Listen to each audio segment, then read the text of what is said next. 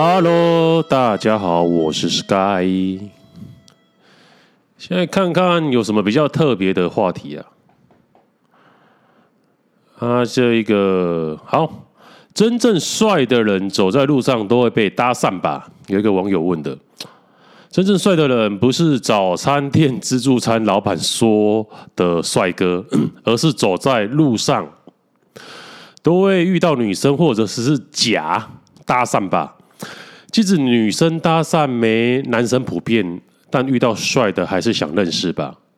如果走在路上没被陌生女生搭过要过电话想认识的，只是不是代表你不是真的帅？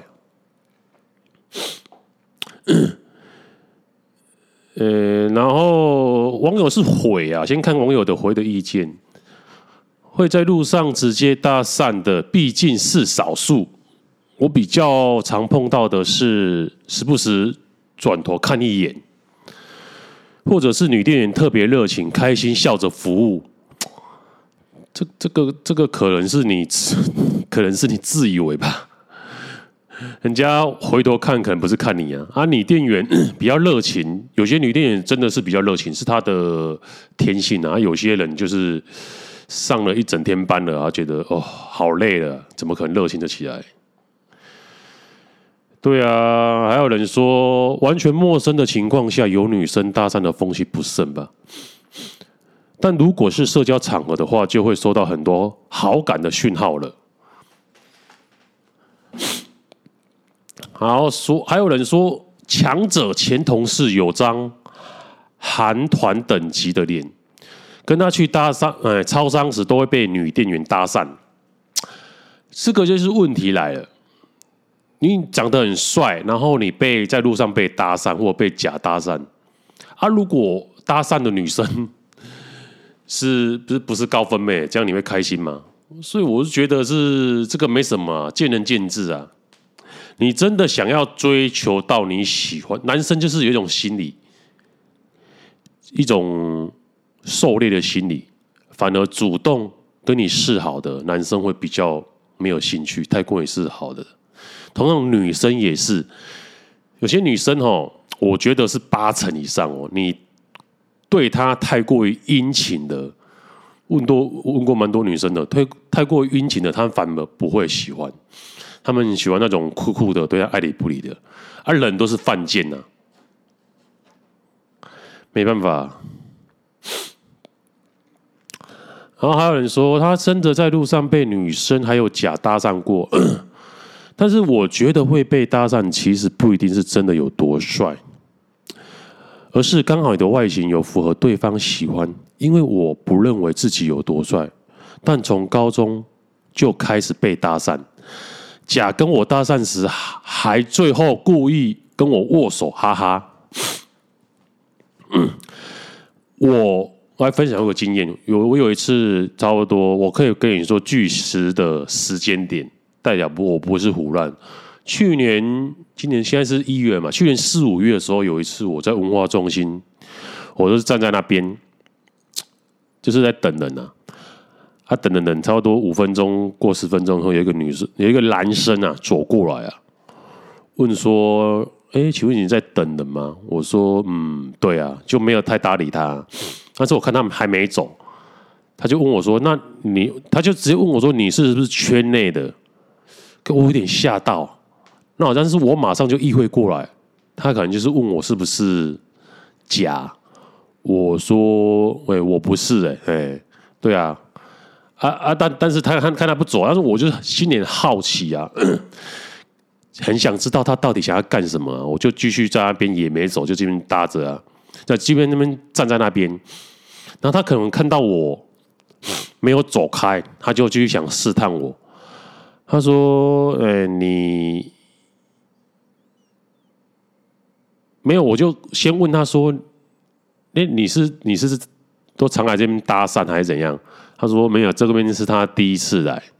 我说是OK， 那应该是就是闲扯淡一点，又详细的有点忘记了。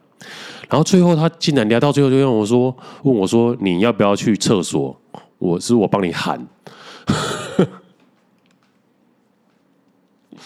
我靠！他那外表看起来应该是20几岁，25、26左右。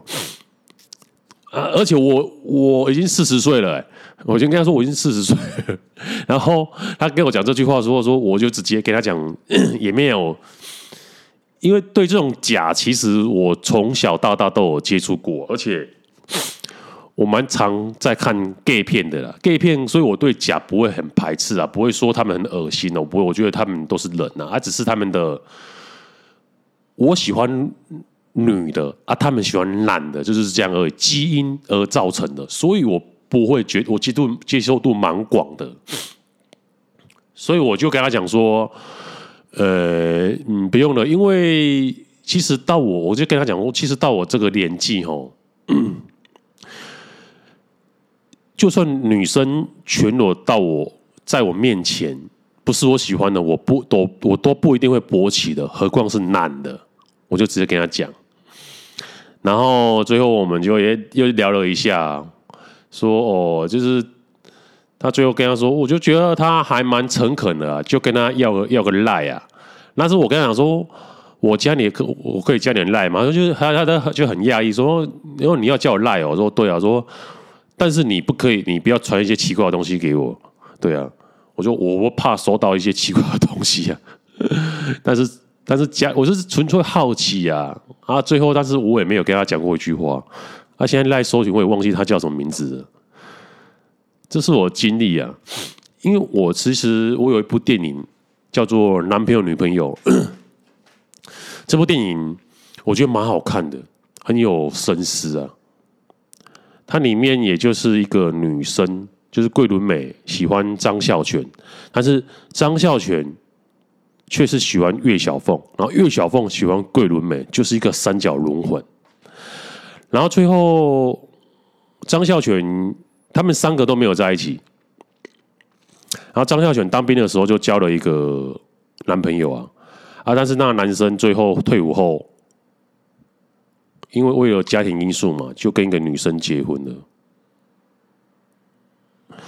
然后在当兵的时候，因为那个男生讨厌吃苦瓜，然后张孝全就会替他吃啊。然后张孝全有一段话就跟那个男生讲说：“一直以来，你就说只有我能为你吃苦，但是最后我们都自讨苦吃。”因为他们最后也没有在一起啊，男生为了家庭因素啊，跟别人女生结婚了，然后还生小孩啊。那部电影还蛮有省思的啊，就在叙述男男之间的纠葛。那我来看一下还有其他什么好玩的事情。哦，有人在问啊，目前体态一天做1个小时有氧可以减肥吗？他有 po 照片，他差不多18279，蛮标准的啊。体脂24，他说目前这样要做多少有氧减肥？这个板上应该有很多人在减肥中，或者是在减肥的路上，请多多指教。我要在2个月瘦到体脂18。我是以过来人的立场，因为我看他在健身房拍的嘛，那你应该是做跑步加上重训嘛，跑步是减脂嘛，然后重训是增肌嘛。哦啊对，然后我昨天前几天去一个健身房，类似社区型的，就看到有人在做开合跳，然后跳得很喘。其实我也不太平常，很少跟陌生人交谈的。但是那天我就觉得心血来潮，他跳完以后，我就过去讲说，我也没有跟他讲说，直接跟他讲说这开合跳没有效，我就婉转的跟他先问说，你觉得你做开合跳这样有效吗？他说没有啊，就想说做一下，有氧激烈一下。然后我就跟他讲说，其实运动有3种，第一种是有氧运动，就是跑步嘛。啊，无氧就是重训嘛。啊，你刚才做的开合跳，这是属于间歇运动，而且间歇运动是以前海军陆战队、美国的海军陆战队那些已经拥有强壮体魄的人，他们要想要改变一些运动的方式，因为跑步跟重训他们做平常都做了啊，其实做了以后，其实你的身体要更加精壮化，你必须要掺杂一些比较不同的运动方式啊。于是他们就发明了间歇运动啊，间歇运动就有点像是，刘畊宏前阵子在抖音上面跳的那些带动跳，有没有？那是塔巴塔，以前叫塔巴塔，就是什么，你只要每天10分钟，你就可以瘦多少。我是觉得很可笑啊！这种塔巴塔这种运动每隔个2-3年就会流行一次，然后就又马上就没了。为什么？因为他们就是没效，做的累得半死，没有看到效果。而且塔巴塔你没有一定的肌耐力的话，你突然在做这样运动的话是很容易受伤的。比如说开合跳啊，像开合跳。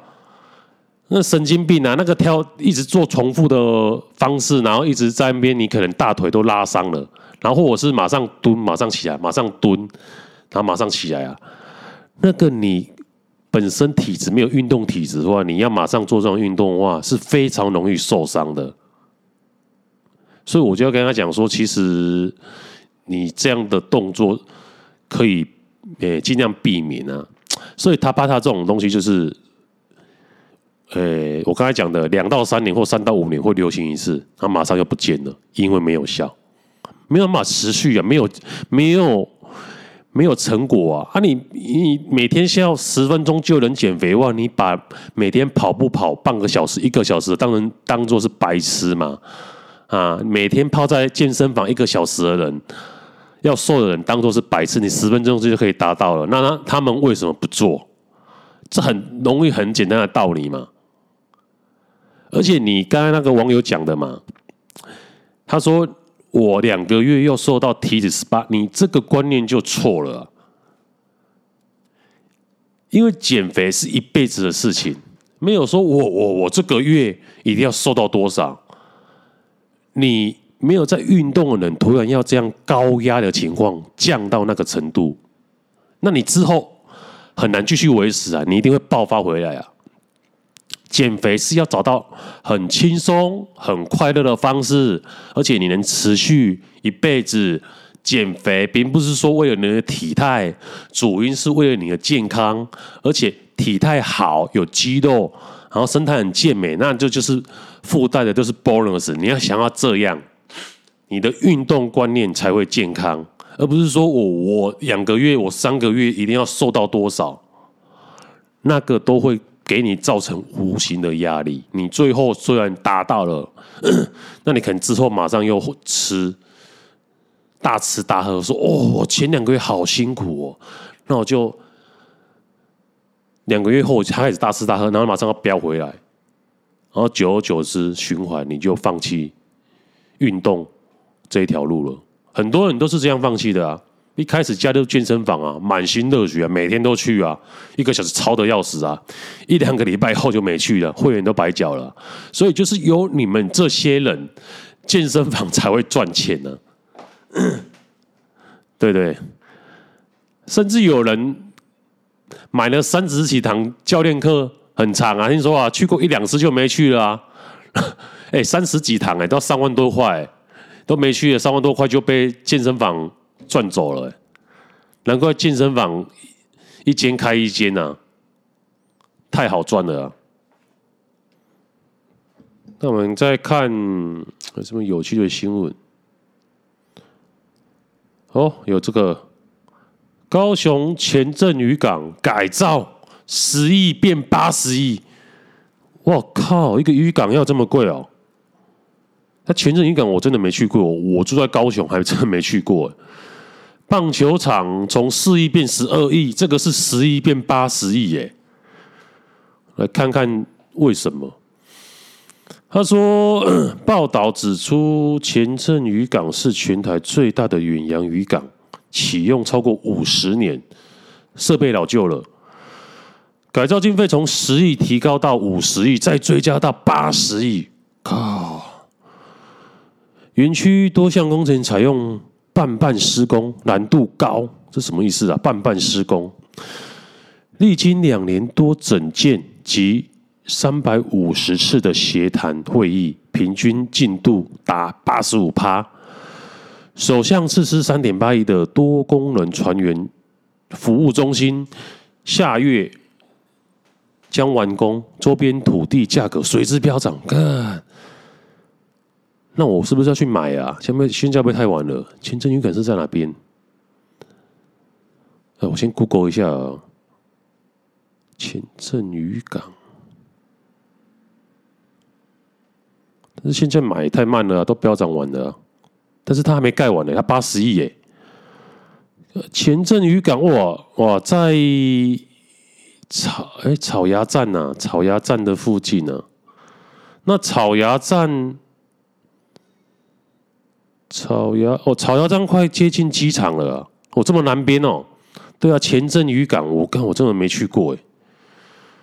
再去看啊，行政院长苏贞昌表示，起诉地方只要求3000万。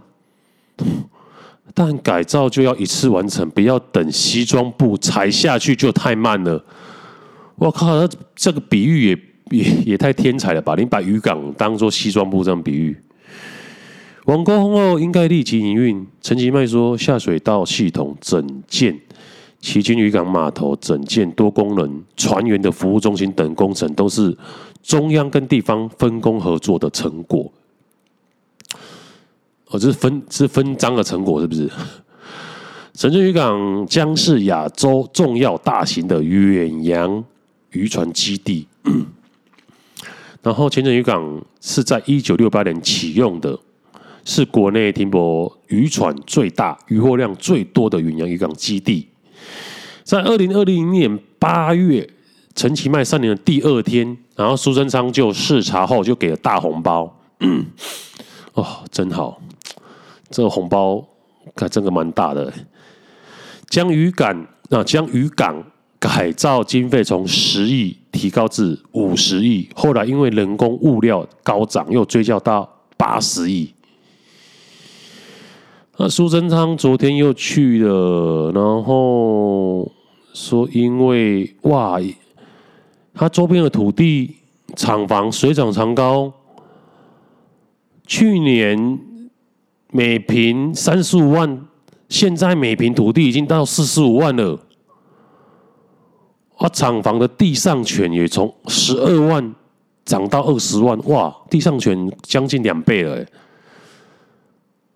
天哪！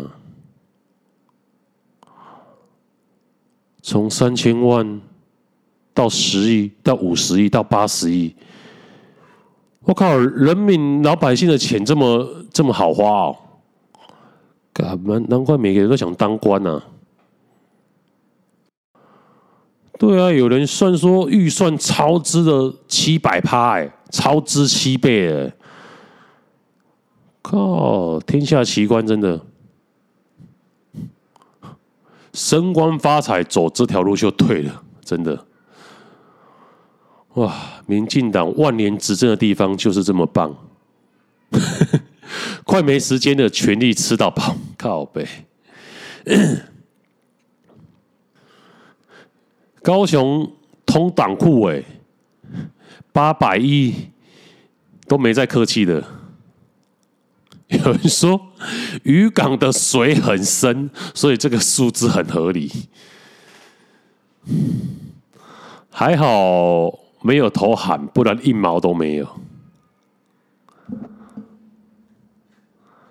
对啊，高雄税收去年超过新北，酸民在那叫什么叫啊？真的是高雄发大财啊！真的，只是谁发大财就不好说了。难怪陈其迈软男要出来挺苏光头，说他做得很好，不用下台。真的，两个人。good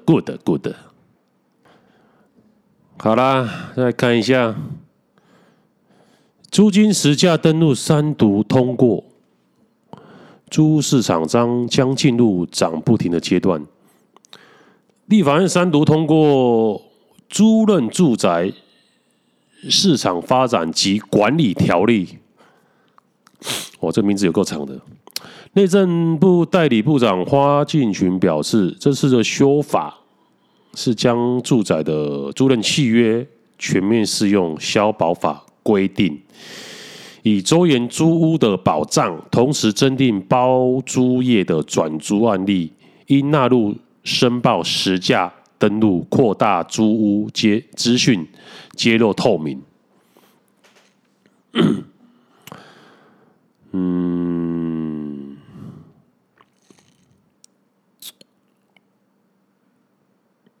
这个看起来，因为租屋的市场黑市的规模相当庞大，所谓的黑市，因为很多包租公出租房子，他不会申报所得啊，政府也查不到啊，除非是租客有去申报，才可以国税局那边才可以反推那个房东的所得，不然一般都不会申报啊。所以他说，租金实价登录是一个正确的方向，不过如果真的实施，恐会有一段的阵痛期。因为近年来房屋税提高，房屋税哪有提高啊？你讲什么话？加上租赁专法上路，包含不可以禁止涉及设定每度电费收费的上限，这些等等都会让房东的税负增加，收益减少，也让不少房东将增加的成本转嫁给房客，所以导致近年来都会区租金的价格不断攀升，然后又有人指出说，他说如果房客每个月的租金预算是2万啊，但是获得到5000块的补贴，所以即使房东涨价到2万4，人可以接受，因为他有5000块的补贴嘛，所以扣掉补贴的话，实质他只要付1.9万就好了，所以房东涨个4000块是，所以等于是政府补贴的钱跑到房东那边去了。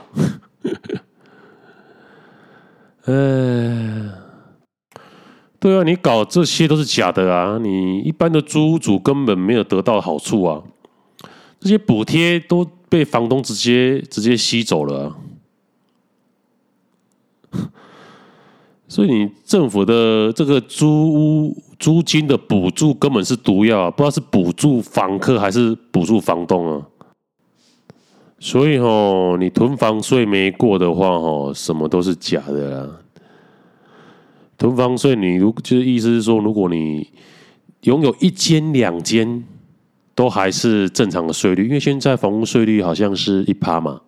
对不对？那你如果囤房税3间以上，一般人不会持有3间啊，除非是很多钱投资客啊。3间以上你就变成10%或者是5%啦，而且是用实价现在的房屋税是用评定现值，评定现值比实际的房价差不多低3到4倍，那差距太远了。它是用评定现值去扣1%，你想看看这样合理吗？你一个新的房子1000多万，你可以1年缴的房屋税，加上地价税好了啊，就2个税嘛。房子要缴的是房屋税跟地价税嘛，加起来的钱可能5、6千，不到1万。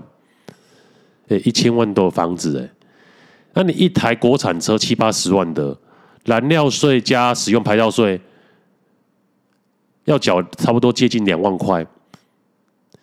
1000万的房子，缴差不多1万，然后国产车80万的车子要缴2万，而且这个房子1000万的房子以后还有可能增值变成2000万，但是你这个车子不可能增值啊，之后可能越来越跌啊。那这个是合理的税制吗？就是很扯啊，我就一直想不透啊。就没办法啊，现在不是已经过了什么之前预售屋啊，那个也是针对预售屋啊，你中古屋还是没有啊，还没有。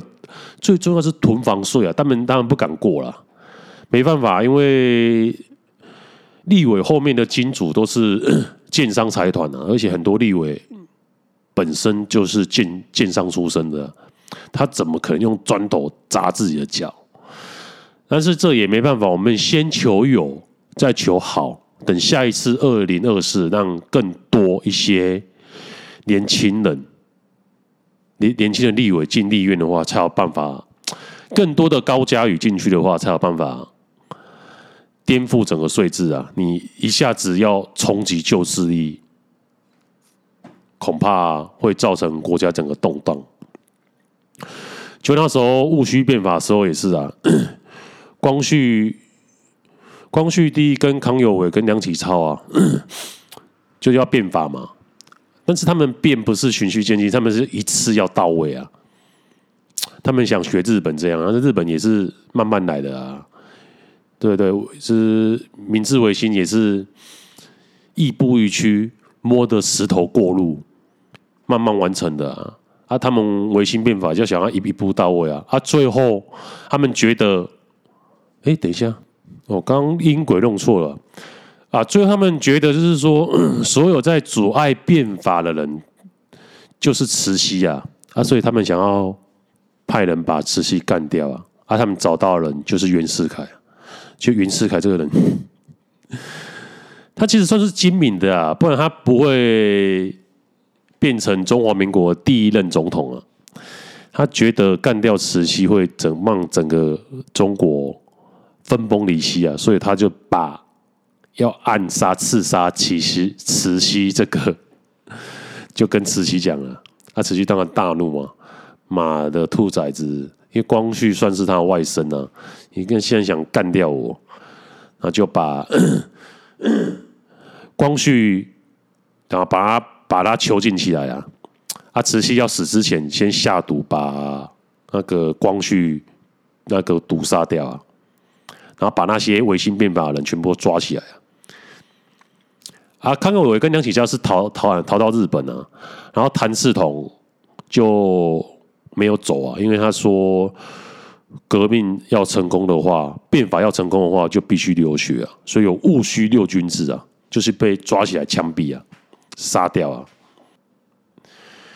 但是其实你们都没有想到一点，为什么慈禧人掌控中国20多年？然后慈禧一死掉以后，满清就被推翻了。其实大家都知道，大家就等着慈禧死掉，因为慈禧是唯一那时候活着的时候是唯一可以整合全国的人了。因为她是女生，然后她又不然怎么会有同治中心就是在慈禧，同治是那个慈禧的儿子嘛？怎么会有？你去查同治中心，就是因为慈禧算是一个蛮厉害的女子，对啊，所以才会有同治中心。她治理下的中国其实算是不错的，所以袁世凯知道这个事情的利弊，然后光绪根本就是被那些康有为、梁启超的人洗脑了，以为人要改革，要激烈的改革，那改革要慢慢来啊，你不是说要一步到位啊，先求有再求好啊。所以这次的租屋法，不然预售屋我觉得不错了，慢慢进步啊，因为他们也听到民意了，你要马上，把囤房税通过的话，真的整个可能台湾的房价会腰斩了。我是说真的，所以他们慢慢来，这样也是好啦。先求有，再求好。伯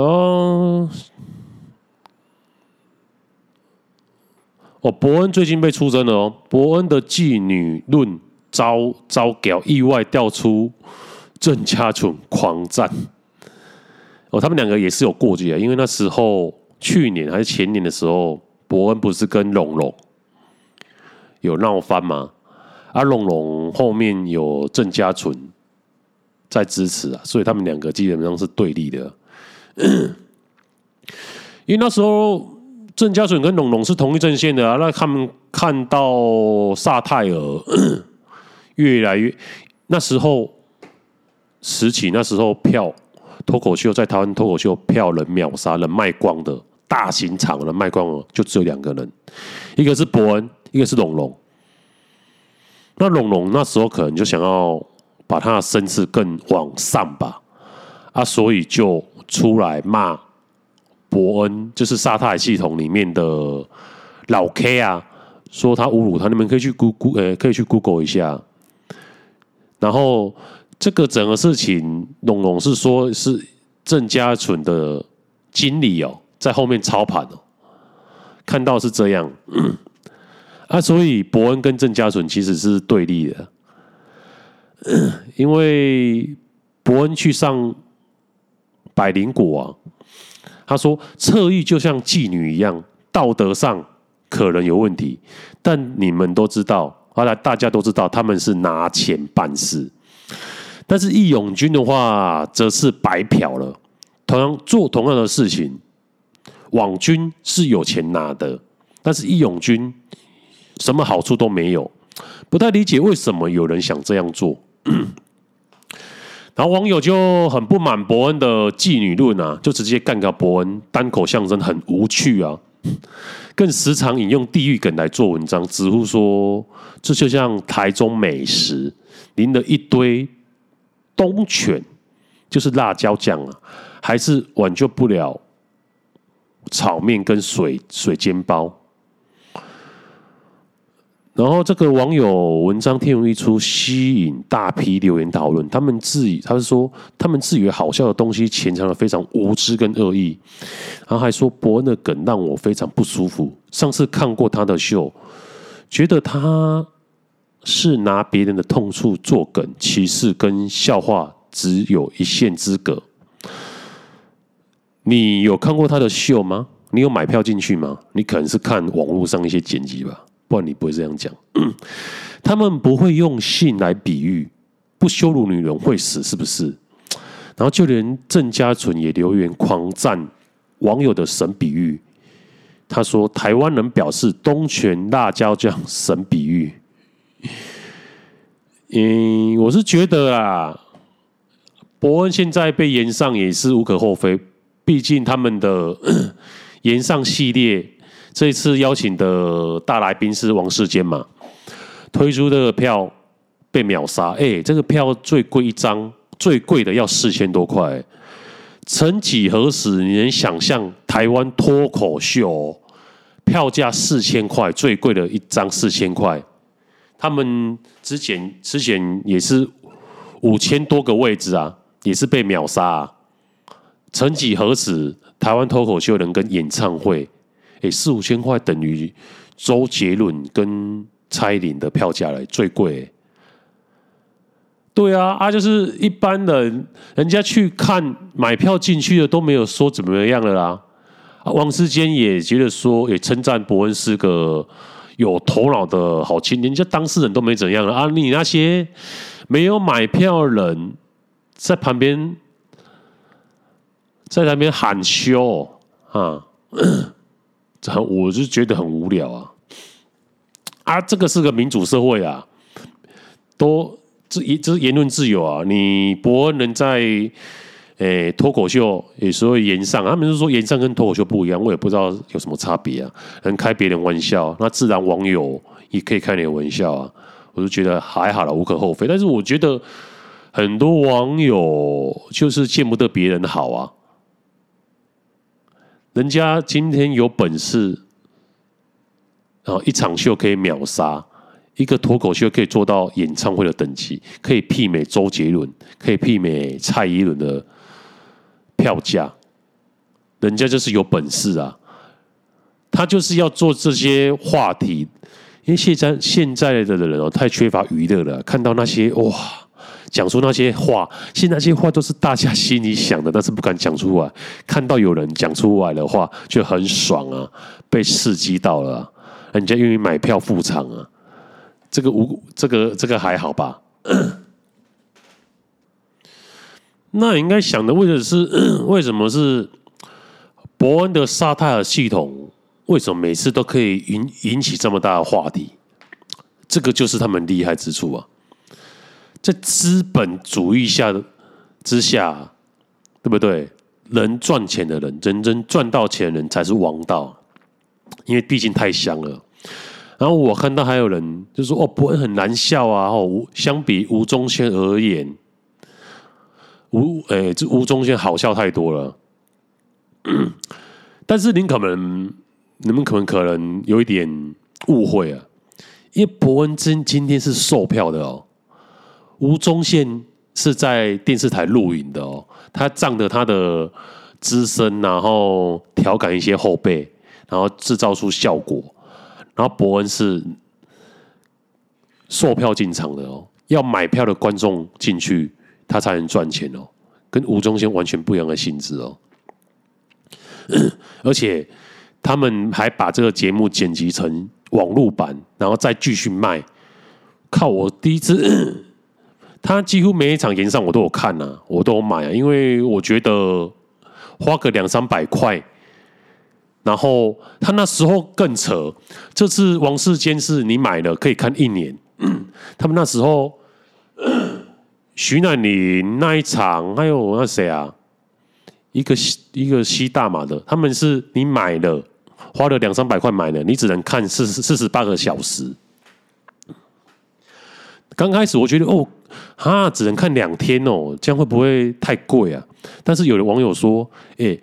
200-300块等于是你去看一场电影的票价，而且电影你只能看1次啊。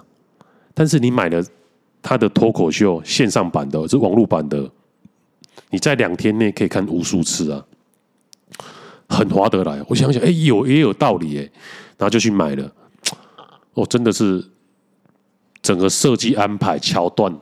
然后整个梗，真的是可以真的是可以让人可以娱乐到我啊，对哦，所以我就觉得很值得啊，一个愿打一个愿挨啊啊！你之前其他那些一些网友，你根本这就是讨厌伯恩嘛，才会说出一些攻击他的话，我觉得很无聊。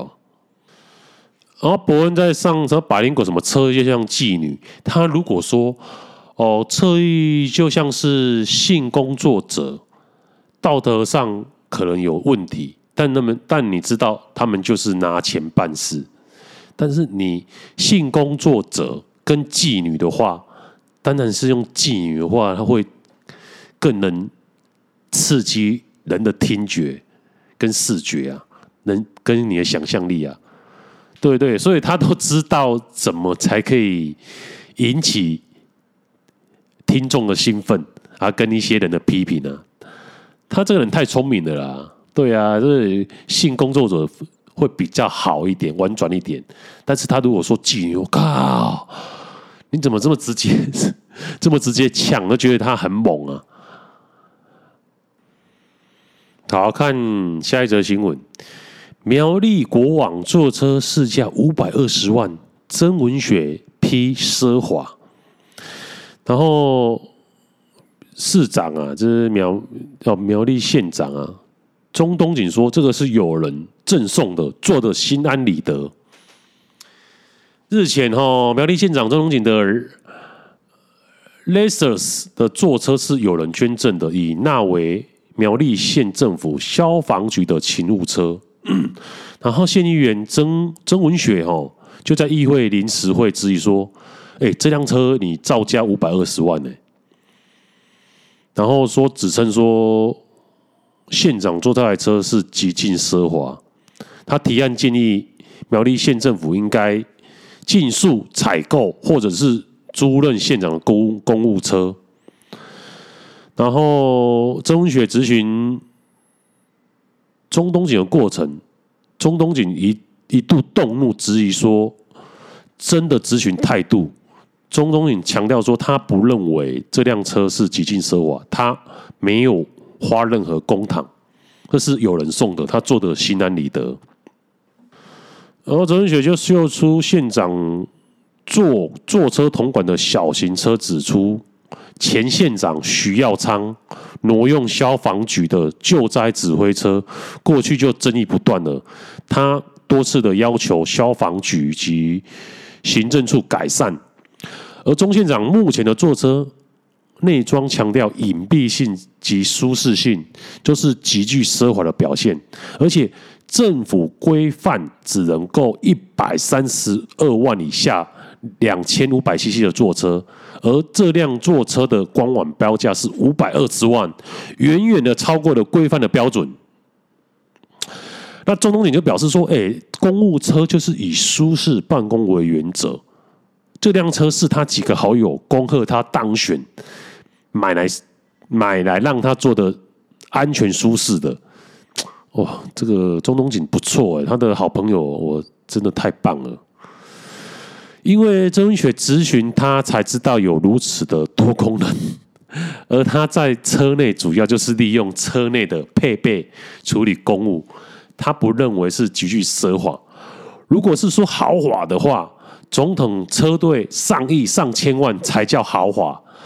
他认为政治就不应该恶意，要善良，未花一毛钱公帑坐这辆车，他心安理得。至于是谁捐给他的，他说没有必要公开。然后曾文雪是说，首长就应该要作为人民的表率啊，立法委员做的是公务车丰田 Camry，而县长做的这是极尽奢华的车，果然是苗栗国王啊，讲究排场，可以不用按照政府的规范。有网友有一则回应蛮有趣的，火神的眼泪，消防局救命前去供养国王错车。对啊，这个也蛮有趣的啊，真是我其实觉得这个还好啦，但是他曾雪又讲到说，如果事后的油料还有一些器材的维修，是否要报公帑呢？对，但是 Lexus 应该是蛮省油的吧？对。但是如果对比 Toyota 的话，应该是 Toyota 比较省油，因为毕竟 Lexus 是 Toyota 的进阶版啊，它的耗材可能也是会比 Toyota 贵啊。好了，这个新闻就到这边了，